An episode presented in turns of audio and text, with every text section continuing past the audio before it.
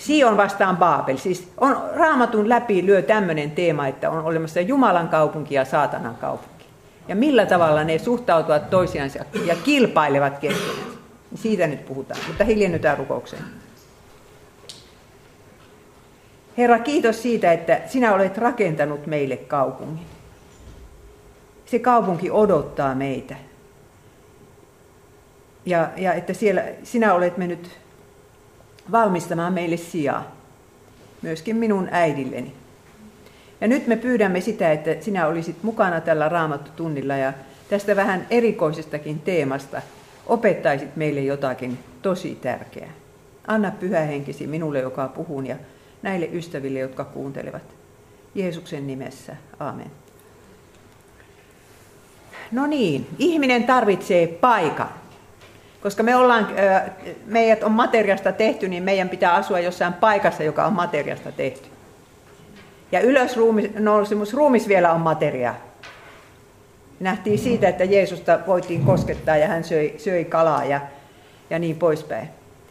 Ja se ihmisen ensimmäinen olinpaikka oli se ihana Edenin puutarha. Maailman ihanin paikka.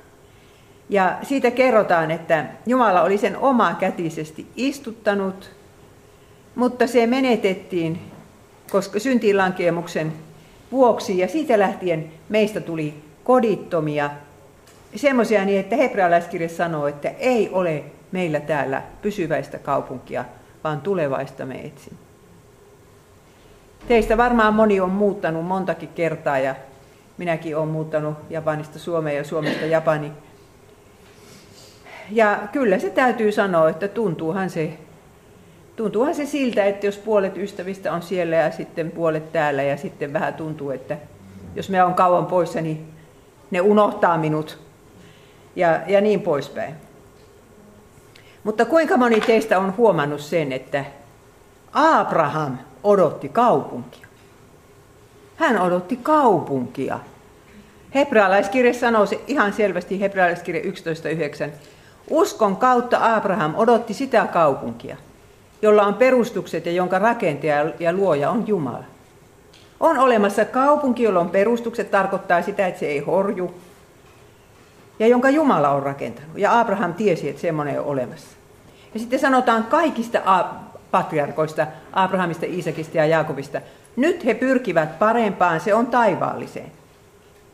Sinne taivaalliseen kaupunkiin. Eikä, kun tässä hebrealaiskirjan kirjoittaja selittää, että jos ne olisi kerran halunnut palata sinne Mesopotamiaan, sinne Uuriin, niin olisihan ne voinut palata. Mutta nyt ne pyrkivätkin parempaan kaupunkiin, taivaalliseen. Sen tähden Jumala ei heitä häpeä, vaan sallii kutsua itseään heidän Jumalaksensa, sillä hän on valmistanut heille kaupungin. Jumala ei häpeä niitä ihmisiä, jotka on menossa hänen kaupunkiinsa. Ja aika surullista, että tästäkin puhutaan niin vähän. Harvempi kristitty hoksaa, että hän on menossa johonkin Jumalan rakentamaan kaupunkiin. Ja se on niin tärkeää, että kun tässä Jumalan kaupungissa on perustukset, se ei horju. Ja siinä on muurit. Se on suoja. Vihollinen ei koskaan tule sinne enää. Eihän siellä ole kyyneleitäkään. No, tämä on sitten se Jumalan kaupunki, mutta aika mielenkiintoista, että raamatussa sitten kerrotaan, kuka rakensi ensimmäisen kaupungin. Ja se oli tuo äskeisen raamattuloennon Kain, veljensä murhaaja. Kain rakensi ensimmäisen kaupungin ja nimitti sen poikansa mukaan Haanokiksi. Tämä maailman ensimmäisen kaupungin nimi oli Haanok. Ja minähän laskin kynä kädessä, että jos, jos Kain eli niin vanhaksi kuin Raamattu sanoo, ja jos hän sai niin ja niin monta lasta keskimäärin, miten se nyt oli, niin silloin kun hän kuoli, niin oli hänellä 400 000 jälkeläistä. Kun ne eli niin kauhean vanhaksi. No sitten vielä puhutaan tämmöisestä kuin Nimrodista. Ja se on kyllä, sekin on jännä juttu, koska noista Assyrian näistä reliefeistä ja niistä nuolenpääkirjoituksista on löytynyt Nimrodin nimi ja kuva. Katsokaa, tuommoinen soturi se oli. Ja siitä Raamattu sanoo, että Nimrod oli ensimmäinen valtias maan päälle ja hänen valtakuntansa alkuna olivat Babel, Erek, Akkad, Kalne, Sinearin maassa. Sinear tarkoittaa sitä Mesopotamia, kaksosvirtain maata. Ja myöskin tämä Niinive, niin se oli Nimrodin rakentamaan, että tämä mies kyllä aloitti monta kaupunkia. Että tämä minun luento kertoo siitä, miten siis saatanan kaupunki Babel ja Jumalan kaupunki Sion taistelevat kesken. Ja tässä nyt Babel mainitaan ensimmäisen kerran ja on vasta ensimmäisen Mooseksen kirjan kymmenes luku. Ja Niinivekin siellä mainitaan sitten ensimmäisen kerran. Ja Babelin torni, siitä kerrotaan 1 Mooses 11. Kerrotaan, että mitenkä ihmiskunta siihen aikaan keksi, jo siihen aikaan, keksi ruveta tekemään semmoista kulttuuria, semmoista asuinpaikkaa, jossa Jumala ei tarvita ollenkaan. Baabelin tornin tarkoitus on, että päästään taivaaseen ilman Jumalaa. 1 Mooses 11.4. Ja he sanoivat, tulkaa, rakentakaamme itsellemme kaupunki ja torni, jonka huippu ulottuu taivaaseen. Ja tehkäämme itsellemme nimi, ettemme hajantuisi yli kaiken maan. Ja Herra sanoi, katso he ovat yksi kansa, ja heillä kaikilla on yksi kieli, ja tämä on heidän ensimmäinen yrityksensä. Ja nyt ei heille ole mahdotonta mitään, mitä he aikovatkin tehdä. Ja meidän aikamme tiede, niin sehän on just samanlainen, että se haluaa rakentaa tornin taivaaseen. Ei tarvita Jumalaa luojana, kaikki on syntynyt ihan itsestään. No tällä viikolla Pekka Reinikainen selitti TV-seiskassa meidän keuhkojamme. Että mitenkä semmoinen ilmapallo tuolla on, joka ei kuitenkaan tyhjene niin kuin ilmapallo. Siellä on 300 miljoonaa pikkurakkulaa, jotka pitää sitä ilmaa siellä. Ja Reinikainen suuresti pilkkas niitä, jotka luulevat, että semmoinen systeemi syntyy sitten ajan mitta ihan itsestään. Mutta meidän aikamme tiede haluaa uskoa sillä lailla. Siellä kun sanot, että jossain tieteellisessä piirissä, että uskot luomiseen, tai edes suunnittelijaa, ei sen suurempaa tarvitse sanoa, että joku on tämän suunnitellut, niin siinä on virka vaarassa. Ja se on se Paabelin torni. Rakennetaan kulttuuri, missä Jumala ei tarvita. Ja siihen kuuluu se nimi, että olla ylpeitä, meillä on nimi. Ja sitähän just tämä, nämä Jumalan vastaiset kulttuurit aina on olleet. Ja Jumala niin kuin huomaa, että jos tämän kansa antaa olla yhtenäinen, niin, niin ne luulee itsestänsä liian suuria, ei heille ole enää, enää mahdotonta mitään. Ja tuota, sen takia Jumala sekoittaa sen kielen. Herra puhuu tässä moniko ensimmäisessä persoonassa me, joka osoittaa sitä, että Jumala on kolmi yhteen. Tulkaa, astukaamme alas ja sekoittakaamme siellä heidän kielensä, niin ettei toinen ymmärrä toisen kieltä. Ja niin Herra hajotti heidät sieltä yli, kaiken maan, niin että he lakkasivat kaupunkia rakentamasta. Siitä tuli sen nimeksi Babel, koska Herra siellä sekoitti kaiken maan kielen ja sieltä Herra hajotti heidät yli kaiken maan oli olemassa tämmöinen alkukieli, josta sitten ne haaraantui ne kaikki muut kielet. Ja tämä Babel on niin kuin, siis millä kielellä sanokaa nyt akkadiksi, tarkoittaa Jumalan portti. Kun Babylonia ja Nebukadnesarit ja ne käytti tätä sanaa, niin se oli oleminen Jumalan portti. Mutta kun se hebreassa muistuttaa sanaa sekoittaa, niin raamattu sitten tulkitsee sen Babelin, että se on tämmöinen sekoituksen paikka. Jumala on luonut kaauksessa kosmoksen. Että alku oli kaikki ihan yhtä massaa siellä. Ja Jumala loi siitä maailman, tai tämmöistä sekavaa kaosta. Jumala loi siitä kosmoksen. Niin nyt sitten kuitenkin tämä Babel on paluuta siihen kaaukseen. Kielet on sekas, ihmiset ei ymmärrä toisiansa. Ja, ja mitkä kaikki sodat ja taistelut ja verityöt tästä alkaa. Ja koko raamattu kuvaa taistelua Jumalan kaupungin ja Baabelin äh, välillä. Baabelhan oli sekä torni että kaupunki. Ja siitä taistellaan kumpi voittaa, kumpi saa enemmän asukkaita, kumpi saa kunnia sen nimen. Jokaisesta sielusta taistellaan. Ootko menossa Jumalan kaupunkiin vai ootko rakentamassa Baabelia? Ja ongelma on se, että paapeleita tulee koko ajan lisää, mutta Jumalan kaupunki on näkymätön. Siihen on uskottava. Niin kuin Abraham usko, uskon kautta hän suuntasi siihen näkymättömään Jumalan kaupunkiin. Ja kesti ne kaikki elämänsä koettelemukset.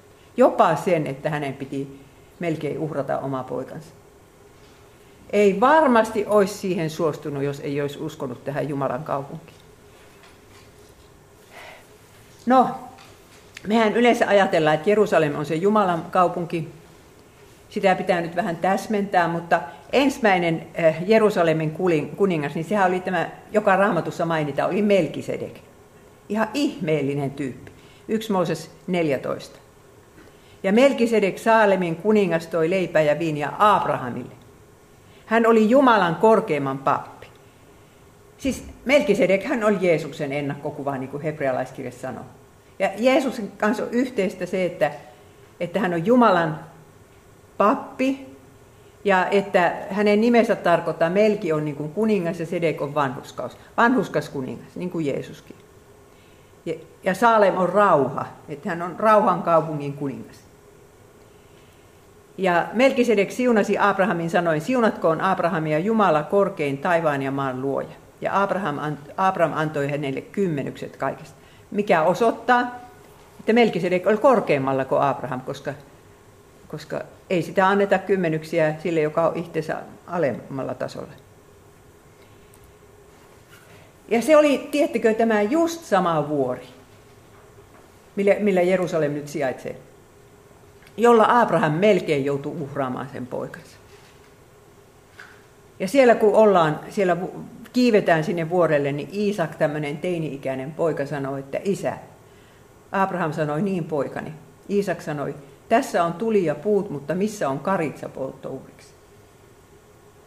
Ja Abraham, Abraham vastaa, Jumala katsoo kyllä itselleen karitsan polttouhriksi poikani. Joku kommentaari sanoi, että tuo voisi kääntää, että poikansa. Jumala katsoo polttouhriksi poikansa. Ja niinhän siinä kävi, että sillä vuorella niin se ensimmäinen polttouhri, ei se ollutkaan Iisak, kun se oli se oinas, joka oli sotkeutunut sarvistaan pensaaseen, kuoli Iisakin puolesta. Ja tämä tapahtui nyt sillä vuorella, sillä Jerusalemin vuorella, jota nimitetään Moorian vuoreksi. Ja tämä on ensimmäinen kerta, kun se karitsa seisoo siellä, siellä Moorian vuorella ja uhrataan siellä oikeastaan se Jumalan kaupungin nimi ei varsinaisesti ehkä olekaan Jerusalem, vaan Sion. Ja Sion oli alun perin Jerusalemissa Jerus, jebusilaisten linnoituksen nimi, nimi. Kun David vallotti Jerusalemin, siellä asui jebusilaisia. Ja siellä oli heidän vahva linnoituksensa tämmöinen linna, jolla puolustettiin kaupunkia, ja sen nimi oli Sion. Ja minun tietääkseni kukaan ei tiedä, mitä tuo Sion tarkoittaa. Mutta sitten äh, Salomo rakensi siihen temppelin.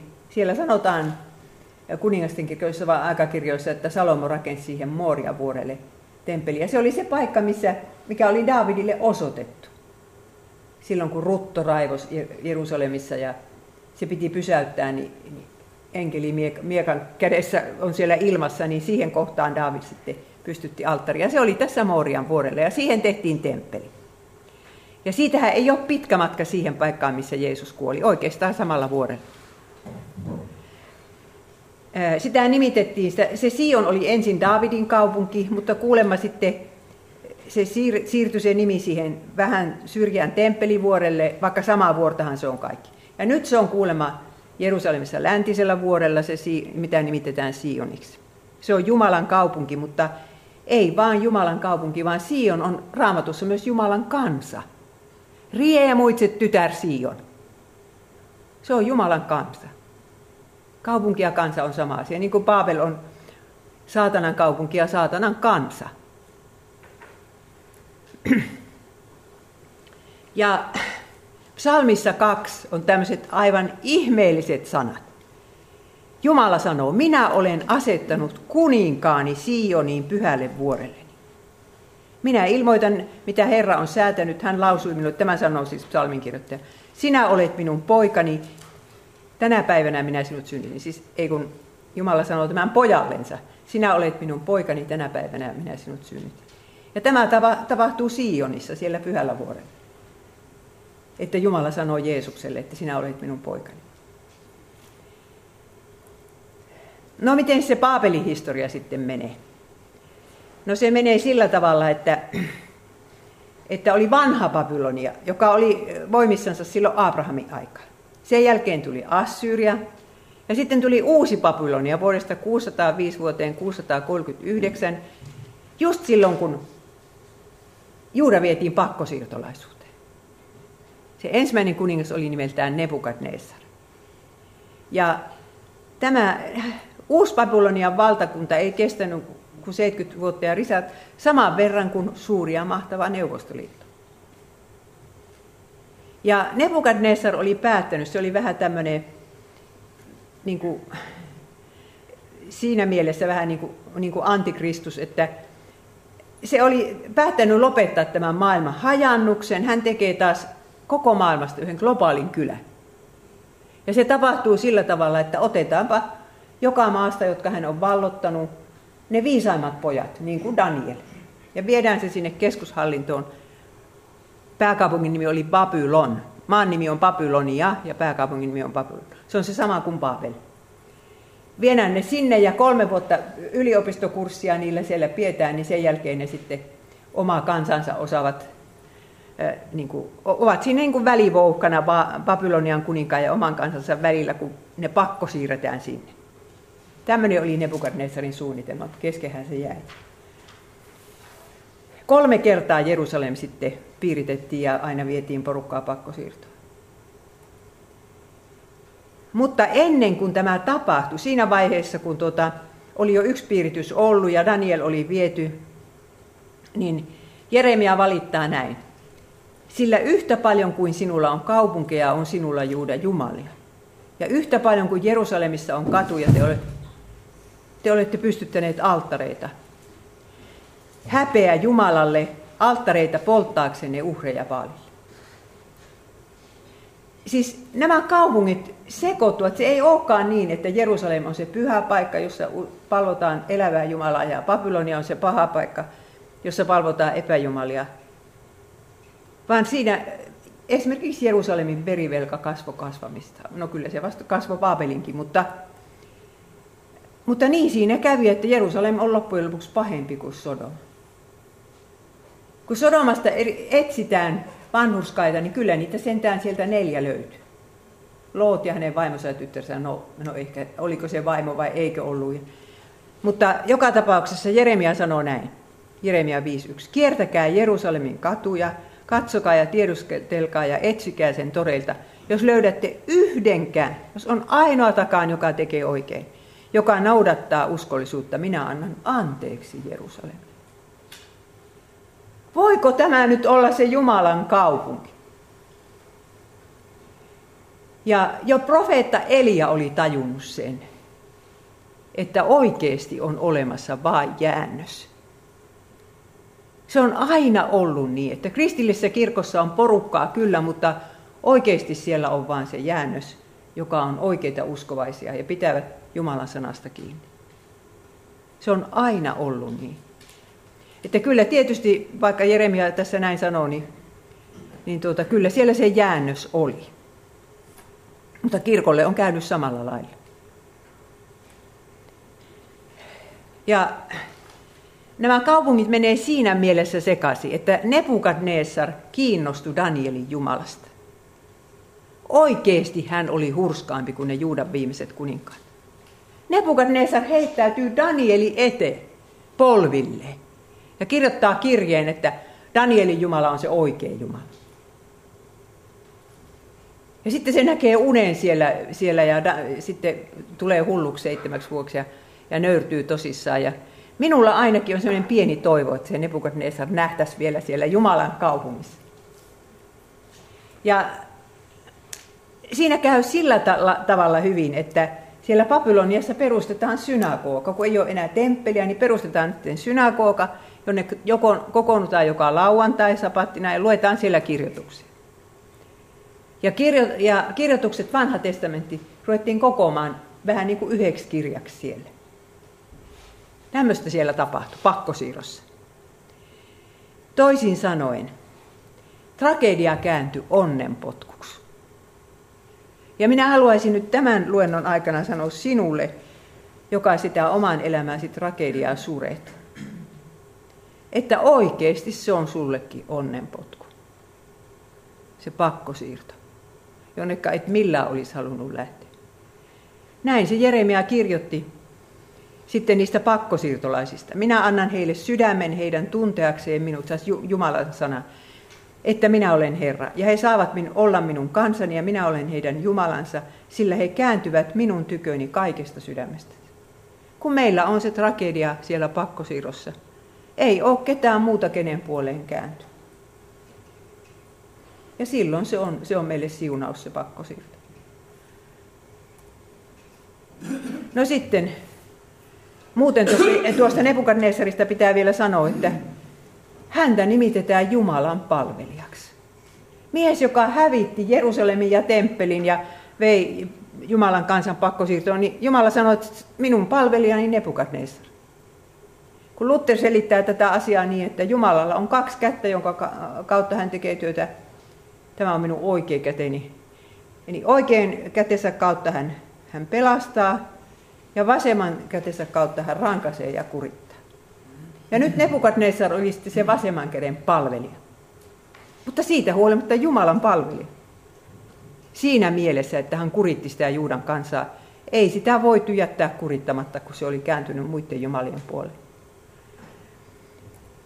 No sitten kerrotaan sitä temppelin tuhosta. Se oli aivan hirveetä, kun se Salomon temppeli oli niin ihana.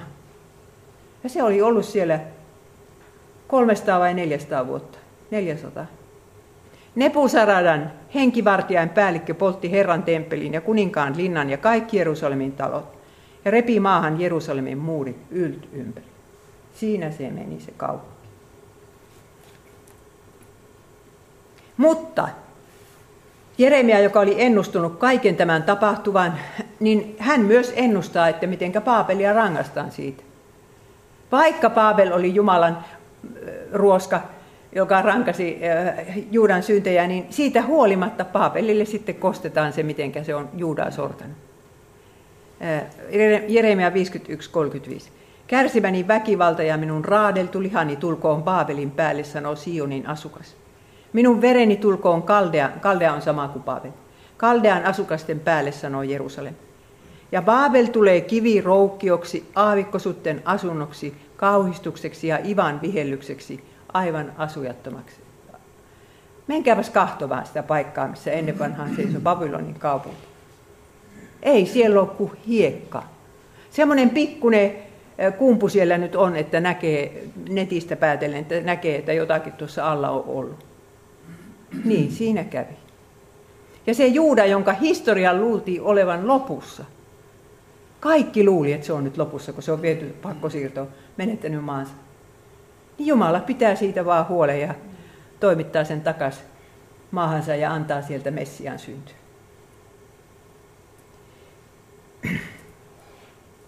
Vielä vanha testamentti jatkuu lupauksella siitä, että Jerusalem lunastetaan.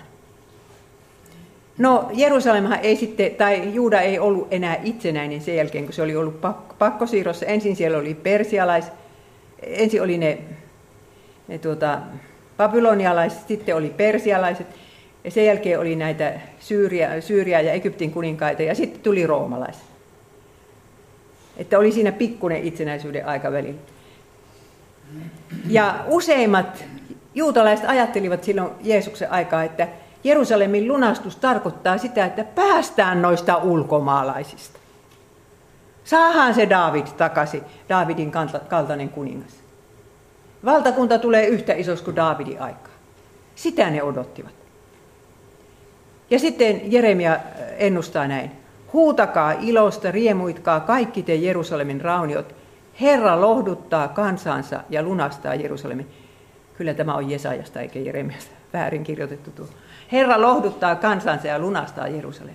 Ja mielenkiintoista on se, että kun Simeon ja Hanna näkivät sen Jeesusvauvan temppelissä, niin siellä sanotaan, että Hanna odotti Jerusalemin lunastusta. Ja Simeon ja Hanna tajusivat, että Tämä on se verellä lunastaminen. Tämän kaupungin ongelma on synti, eikä roomalaiset. Sitä ne odottivat. Ja sen takia ne tajusivat, kuka se Jeesus vauva on. Ne, jotka oottivat vain, että roomalaisista päästään ja onne aika koittaa, niin ei ne nähnyt siinä mitään vapautta. Ei synnissä ole monta hyvää puolta, mutta se hyvä puoli siinä kyllä on sinunkin synneissäsi, että sinä tarvitset vapahtajan.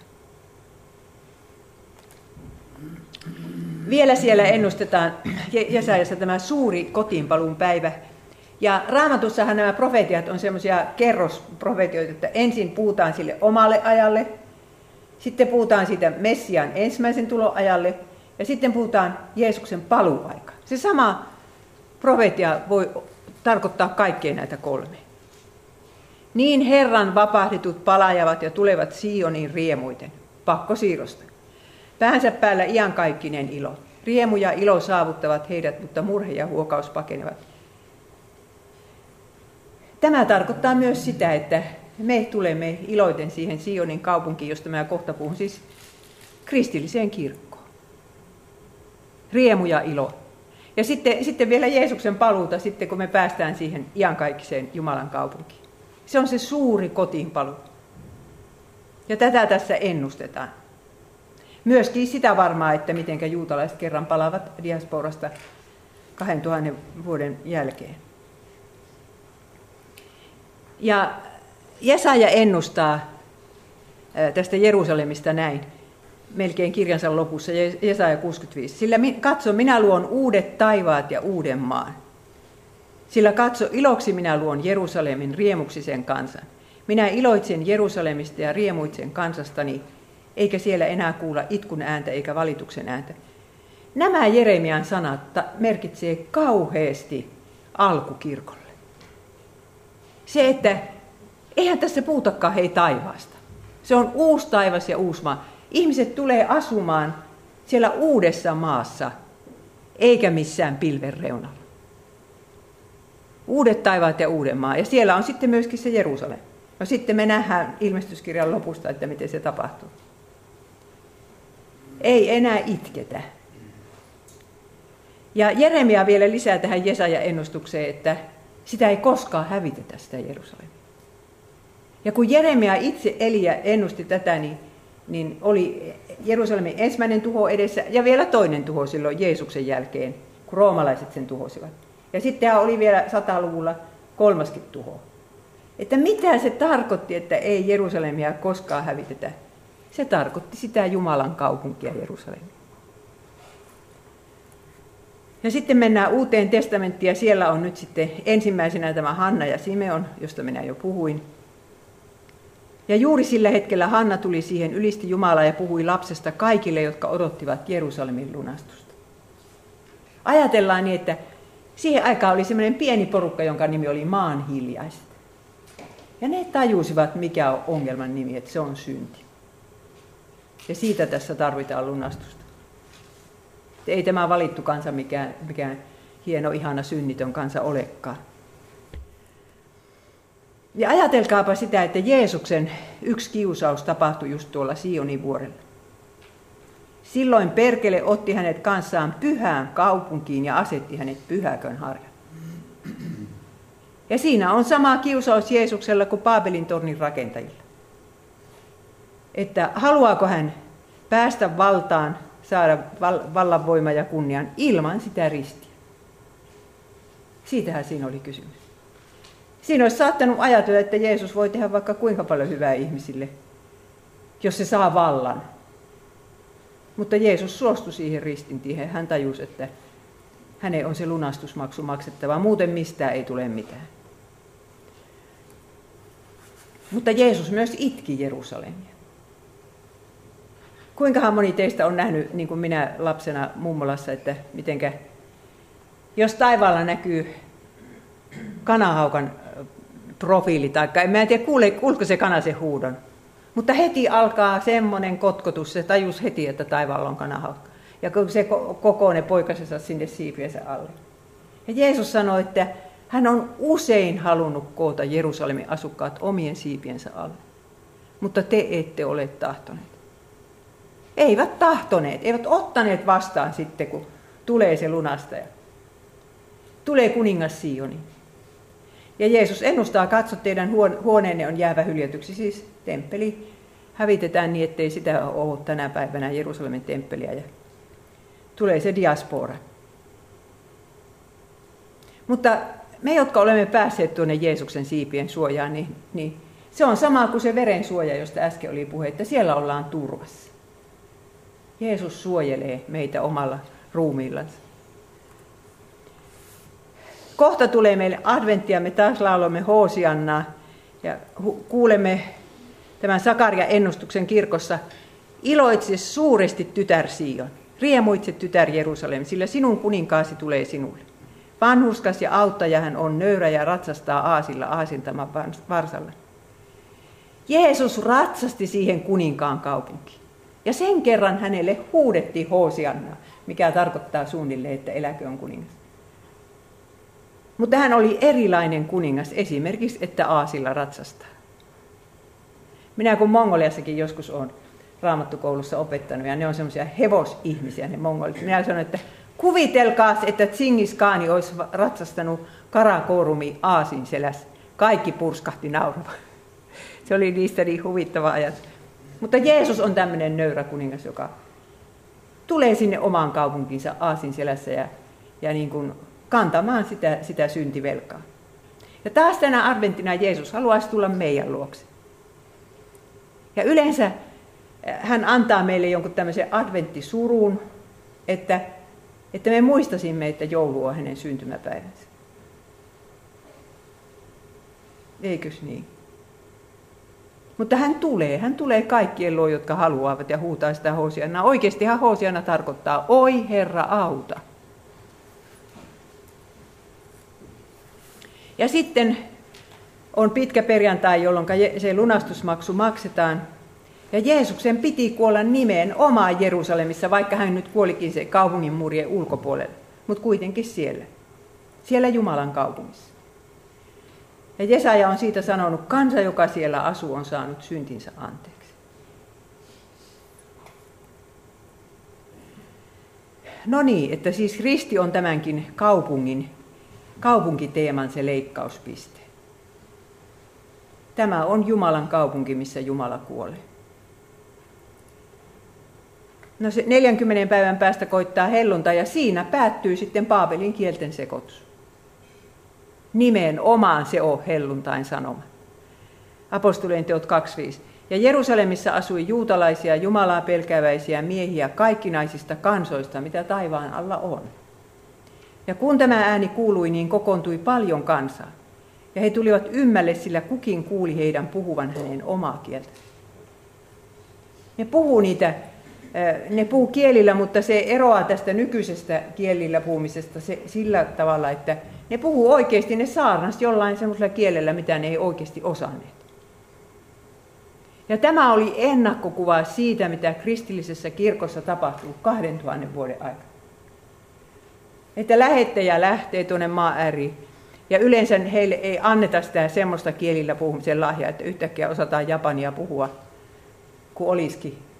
Mutta siellä käy vain kaksi vuotta kielikoulua tuskan hiki otsalla ja, ja puhutaan senkin jälkeen aika huonoa japania, mutta, mutta siitä huolimatta sitä sanomaa siellä levitetään.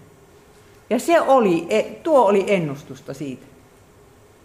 Ja myöskin siitä, että se hajannus on loppunut. Kristityillä on sama sydän myöntäkää pois. Vaikka oltaisiin eri kirkkokuntaa ja tuolla jossain maailmalla kristitty kohdataan, niin se tuntuu, että tässä on veli taka sisar. Minä aina menen kirkkoon, vaikka en ymmärtä sanaakaan, niin kuin pyhä koettaa.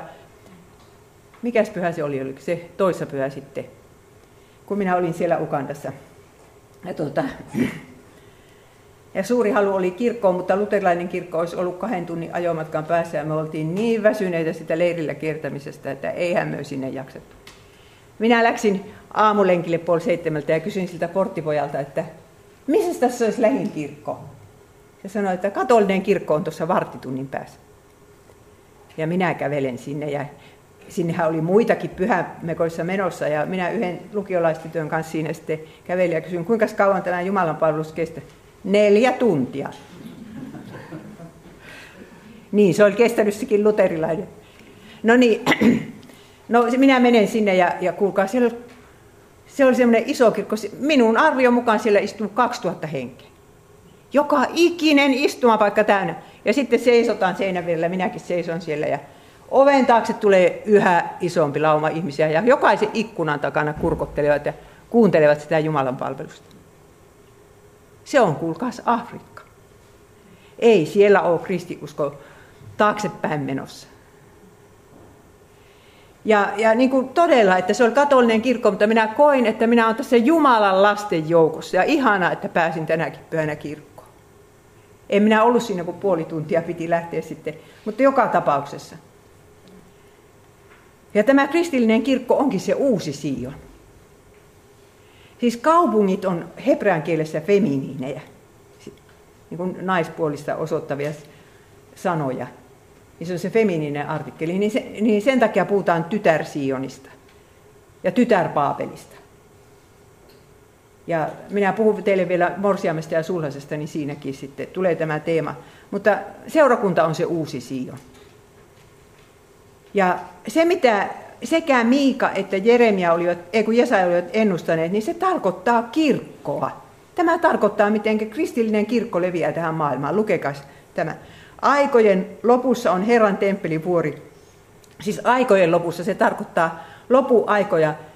Ja helluntai, saarnassansa Pietari siteras Joelia, joka sanoo, puhuu lopuajoista. Joten me ymmärretään, että lopuajat alkoi Jeesuksen ylösnousemuksesta ja ovat nyt kestäneet 2000 vuotta. Ja aikojen lopussa, siinä, tämän 2000 vuoden aikana, on Herran temppelin vuori seisova vahvana ylimmäisenä vuorista, ja se on oleva korkein kukkuloista, ja sinne virtaavat kansat. Vähitellen kansat virtaavat kristillisen kirkkoon. Monet pakanakansat lähtevät liikkeelle sanoen, tulkaa nouskaamme Herran vuorelle Jaakobin Jumalan temppelin, että hän opettaisi meille teitänsä ja me vaeltaisimme hänen polkujansa, sillä Sionista lähtee laki Jerusalemista Herran sana. Alkaen Jerusalemista se Jumalan sana levisi. Ja vielä Paavali sanoi niin ihmeellisesti, että se Jerusalem on ylhäällä ja se on kristittyjen äiti. Ja se Jerusalem, joka nyt seisoo siellä Israelissa, niin se onkin sitten orja. Kuunnelkaa tätä kalattalaiskirjeen sana. Kalattalaiskirjeen 4.24. Haakar ja Saara ovat kaksi liittoa, Toinen on Siinai vuorelta, joka synnyttää orjuuteen, ja se on, se on Haagar. Sillä Haagar on Siinai vuori Arabiassa ja vastaa nykyistä Jerusalemia, joka elää orjuudessa lapsineen. Mutta se Jerusalem, joka ylhäällä on, on vapaa ja se on meidän äiti. Se Jumalan rakentama kaupunki on meidän kristittyjen äiti. Ja vielä Paavali sanoo, meillä on yhdyskuntamme taivaissa. Oikeastaan tämä on ainoa kohta raamatussa, josta saisi sen käsityksen, että me ollaan taivaaseen menossa, eikä uuteen maahan. No niin. Sitten sanotaan tästä Sionin vuoresta näin ihanasti. Te olette käyneet Sionin vuoren tykö, elävän Jumalan kaupungin, taivaallisen Jerusalemin tykö ja kymmenien tuhansien enkelien tykö. Me kristityt ollaan päästy tämmöiseen ihanaan paikkaan, vaikkei sitä näy sitä elävän Jumalan kaupunkia. Mutta ihmeellistä on sitten se, että, että me elämme täällä oikeastaan Paapelissa. Me eletään kahden maan kansalaisina. Meidän pitää maksaa veroja tälle Paapelille, mutta oikeasti meidän, me kuulutaan siihen Jumalan kanssa. Tämä me huomataan siitä, että kun Pietari kirjoittaa kirjettänsä, niin hän sanoo näin. Tervehdyksen lähettää teille Babylonissa oleva seurakunta. Se lähetti sen Roomasta. Mutta hänen mielestään Rooma on nyt se Babylon, se Paabel. Tässä eletään Paabelin tornin varjossa. Ja niin me kaikissa maissa eletään. Ja hebrealaiskirja sanoo, että niin menkäämme siis hänen tykönsä ulkopuolelle leirin hänen pilkkaansa kantaen, sillä ei meillä ole täällä pysyväistä kaupunkia, vaan tulevaista meitä. Ja sitten mitä Paavali puhuu antikristuksesta, ei ole kovin paljon, mutta sen verran kuitenkin, että me ymmärrämme, että hän on uusi Paavelin tornin rakentaja. Hän yhdistää kansakunnat, kun tämä maailma on menossa nyt ihan kaaukseen joka suhteessa. Niin ajatelkaa, kun tulee semmoinen tyyppi, joka pystyy, saa rauhan ja yhdistää kaiken tämän. Talouselämä pyörii, kaikki pyörii. Yhteiset arvot, yhteinen moraali, YK ihmisoikeuksien julistus, jossa julistetaan mitä oikeuksia ihmisellä on ja jos kristityt sattuu olemaan eri mieltä. Yhteinen ajatus avioliitosta, avoliitosta, homoliitosta, kaikesta on täällä, täällä antikristuksen valtakunnassa. Ja yritäpä siinä olla eri mieltä. Ja kun paholainen yrittää kaikki Jumalan järjestyksen ajaa kaaukseen, että ei saa olla tyttöjä ja poikia. Ei saa olla miehiä ja naisia. No se on sitten, se on sitten laki siellä antikristuksen valtakunnassa. Maailmantalous kukoistaa, sodat loppuvat, yhteinen uskonto, yhteinen kirkko. Antikristus menee Jumalan temppeliä ja julistaa olevansa Jumala. Ja se tarkoittaa kristillistä kirkkoa. Minä en ollenkaan usko, että Jerusalemissa seisoo joku temppeli, jonka antikristus menee. Se on kirkko, se Jumalan nykyinen temppeli. Ja siellä on se pieni jäännös sitten. Ja Jeremia sanoi, että paetkaa Baabelista ja pelastakoon kukin henkensä, älkää hukkuko sen syntiin. Sillä tämä on Herran koston aika. Hän maksaa sille, mitä se on ansainnut. Tulee päivä, jolloin meidän pitää paeta Baabelista. Ei meidän pidä, pidä mitään tahansa moraalittomuutta sietää, kirkossakaan. Ja sitten kuvataan ilmestyskirja 18 ollaan jo melkein raamatun lopussa, niin kuvataan se Babylonin tuho. Kauppiaat, ne jotka rikastuivat tästä kaupungista, seisovat loitolla kauhistuen hänen vaivaansa, itkien ja surren, ja sanovat, voi voi sitä suurta kaupunkia, joka oli puettu pellavaan ja purppuraan ja helakanpunaan, koristettu kullalla, jalokivillä ja helmillä. Se antikristuksen ihana pääkaupunki. Kun semmoinen rikkaus yhdessä hetkessä tuhoutui. Mutta riemuitse hänestä taivas ja te pyhät apostolit ja profeetat, sillä Jumala on hänet tuominut ja kostanut hänelle teidän tuomion. Että kristittyjä on vainottu, niin se kostetaan tällä tavalla. Ja hänestä on löydetty profeettain ja pyhien peri ja kaikkien peri, jotka maan päällä ovat tapetut. Ja tulee se viimeinen sota, jossa Koki ja Maakokin kansat, kuninkaat piirittävät pyhien leirin ja sen rakastetun kaupungin. Minä ajattelen kyllä, että tämä, tämä on, on kristillinen kirkko. Oikeat uskovaiset, mikä piiritetään. Sitten Jeesus palaa, palaa ja nimeä omaan Jerusalemiin. Ja tapahtuu se viimeinen tuomio. Ja se on mielenkiintoista, että, että Paabelia ja, ja Sionia verrataan myöskin kiveen. Ilmestyskirja 18.21 siteraa Jeremia ihan sanasta sana. Ja väkevä enkeli otti kiveen niin kuin suuren myllyn kiven ja heitti sen mereen sanoin, näin heitetään kiivaasti pois Babylon se suuri kaupunki, eikä sitä enää löydetä. Tämä on Babylonin loppu. Mutta entä Sion? Se kivi, jonka rakentajat hylkäsivät, on tullut kulmakiveksi. Jeesus on kulmakivi. Herralta tämä on tullut, se on ihmeellistä meidän silmissämme että se Babylonin porukka joutuu kadotukseen, siitä ei päästä mihinkään. Mutta, mutta tämä Jeesukseen uskovat pääsee sitten siihen uuteen Jerusalemiin. Ja tämä uusi Jerusalemi, tämä se vasta mielenkiintoinen onkin. Jumalan rakentama puutarhakaupunki. Nyt ollaan jo melkein raamatun lopussa. Ilmestyskirja 21.10. Ja hän vei minut hengessä suurelle ja korkealle vuorelle ja näytti minulle pyhän kaupungin Jerusalemin, joka laskeutui alas taivaasta Jumalan tyköä, ja siinä oli Jumalan kirkkaus. Sen hohto oli kaikkein kalleimman kiven kaltainen, niin kuin kristallikirkas jaspiskivi. Että kun sanotaan, että meillä on yhdyskuntamme taivaassa, niin se on se uusi Jerusalem, joka sitten laskeutuu sen uuden maan päälle. Ja sitä kuvataan niin, että se on valtava kuutio. Jos minä en ole väärin ymmärtänyt, 2000 kilometriä kanttiin. Ja kaikkein pyhin oli kuutio. Ja tällä tavalla nyt halutaan sitten symbolisesti sanoa, että niin kuin kaikkein pyhimmässä Herra oli kohdattavissa, ja, niin, niin tässä Uudessa Jerusalemissa Herra voidaan kohdata kasvoista kasvoin. Ja siellä kuvataan sitten jokea, siellä, siellä on vettä, siellä on puita, niistä minä puhun myöhemmin. Siellä, siellä kuvataan perustusta, jotka on ne, ne Jaakobin pojat, Israelin patriarkat ja, ja muuri ja portit ja helmiportit ja kultakadut ja kaikki. Tämä on symbolista kieltä, joka kuvaa, miten ihana paikka se on se uusi Jerusalem. Ja se on siis maan päällä, sen uuden maan päällä.